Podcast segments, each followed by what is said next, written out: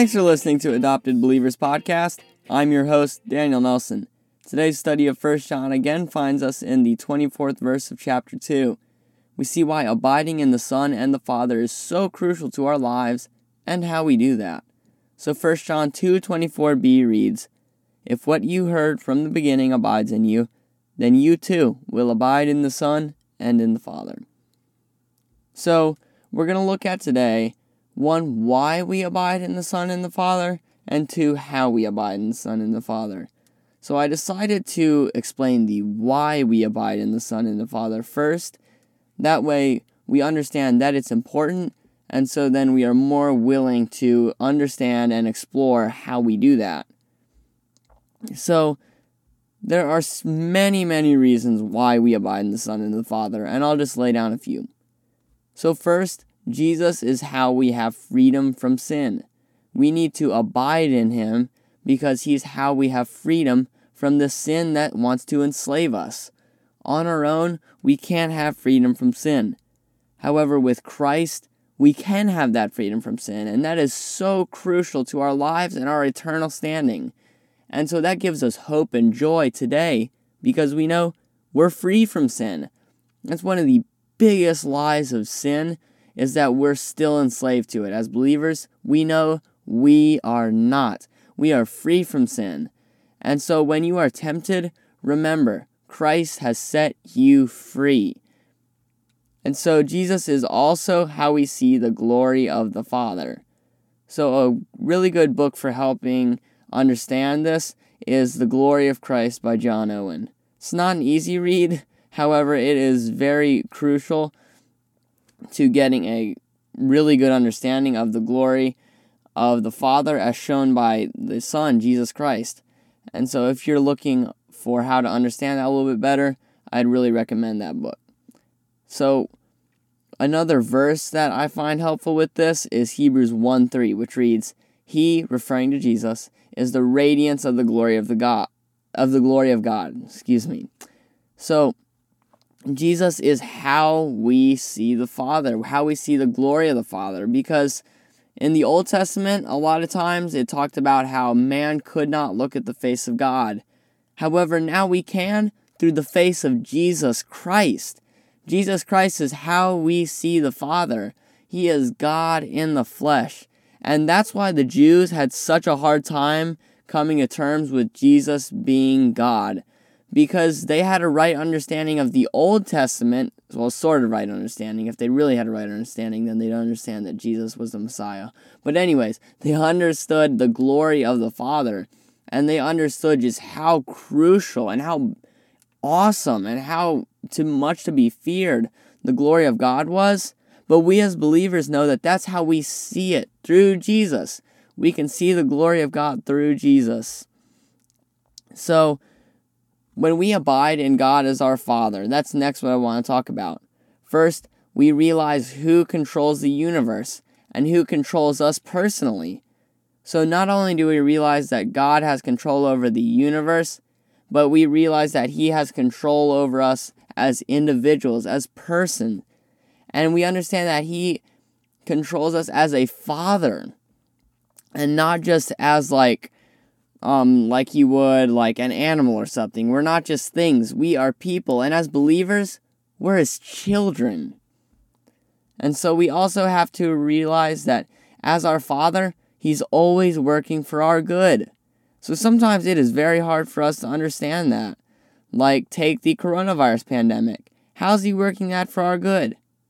However, we have to remember that He is working for our good. And we can understand that based on that presupposition that God is working for our good. So, knowing that God is our Father and that He's working for our good, we can trust and obey Him better. So, the more we understand how good of a Father He is, the more we can trust and obey Him because we'll realize that what He tells us is for our good. And so, we need to obey Him because that is for our good and we can enjoy God better by obeying Him better. So, a good book for understanding abiding in God and knowing Him is Knowing God by J.I. Packer. I'd really recommend that book. That is one of my favorite books. So, Next, we need to see that when we abide in our Father through the Bible, we have the absolute standard for truth, morality, and meaning. We cannot have truth and we cannot think without an absolute standard of truth.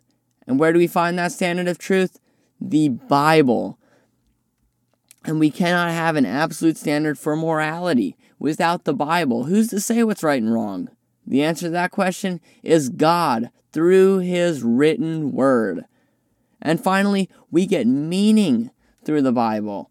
The Bible says we are made to glorify God.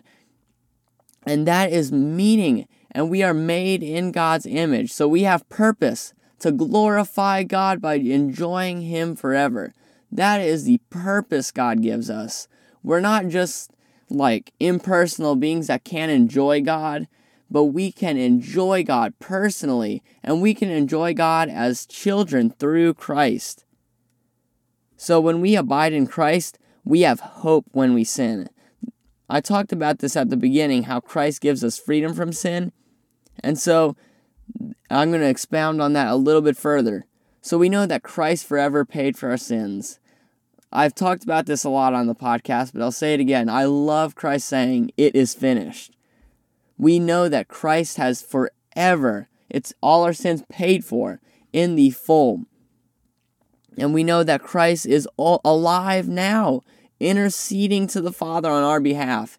He resurrected, and He didn't just resurrect to sit on a throne, just being awesome in His glory, but that's not all He does. He is interceding for us. Hebrews 7:25 reads, "He referring to Jesus is able to save to the uttermost those who have drawn near to God through him, since he always lives to make intercession for them." So that is a great verse for understanding what Christ is doing today. So secondly, how do we abide in the Son and the Father? This one is a pretty easy answer by continually reading and meditating on the Bible. The Bible is how we know God.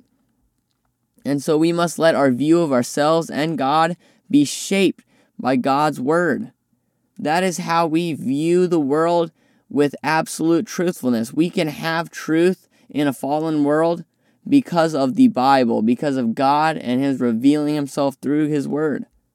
So we must live lives that have been changed by our trust in the gospel and the Bible. People around us should be able to see that we're fueled and driven by God's Word, the absolute standard of truth and morality in our lives. They should be able to see our foundation, God's Word. And so, to summarize, I really encourage you to not miss out on the fruits of reading God's Word. When we neglect God's Word, it terribly hurts us. And we don't have, we lose our clarity and our absolute standard for truth when we neglect God's Word. So we need to, if we're not already, start reading the Bible daily and prayerfully applying it to how we view things and how we live. We need to every day be seeking God in His Word and that will help us to live in a fallen world and how we'll be able to view the world with the absolute standard of truth that is God's Word. Thanks for listening to Adopted Believers Podcast. Be sure to subscribe on your favorite podcast listening platform and share us with your family and friends. If you have any comments, questions, or concerns, please send them to me at daniel at adoptedbelievers.com.